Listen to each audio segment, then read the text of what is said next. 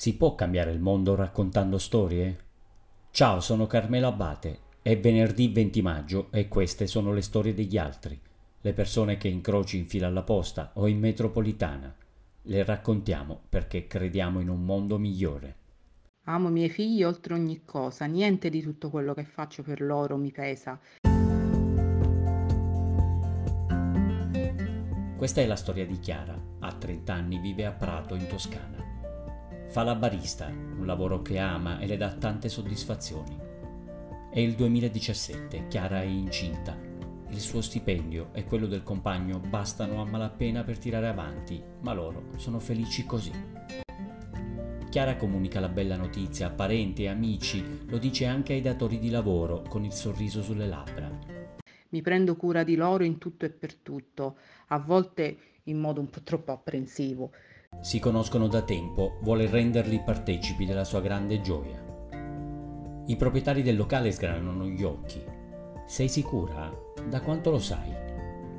Di fronte ai loro sguardi spaventati, Chiara è spiazzata, balbetta delle scusa, giustifica la sua scelta, torna a casa in lacrime. Nei giorni successivi non riesce a guardarli in faccia, si sente in colpa da morire. Lo stress è troppo grande e la salute ne risette. Il medico consiglia riposo. Siamo una famiglia felice, grazie anche al loro papà che non ci fa mancare niente, né affettivamente che materialmente. Chiara non vuole mettere in difficoltà nessuno, ma teme per il suo piccolo e chiede la maternità anticipata. Cerca di godersi la pancia che cresce, prepara il corredino, ma non riesce a stare tranquilla. A fine mese la sua ansia diventa concreta, non ha ricevuto lo stipendio. Chiama, richiama, nessuna risposta. Chiara aspetta, sarà solo un piccolo ritardo, ma i giorni passano e del bonifico non c'è traccia. Intanto le bollette si accumulano, il fidanzato copre a malapena le spese. Chiara si attacca al telefono, il datore di lavoro prende tempo, fa promesse, ma niente. Chiara è costretta a mettere di mezzo un avvocato.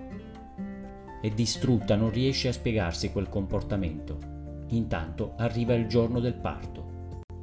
È il 2018. Il piccolo Francesco è un raggio di sole. Chiara è così felice che tutto il resto passa in secondo piano. Aspetta altri cinque mesi prima di ottenere finalmente quello che le spetta.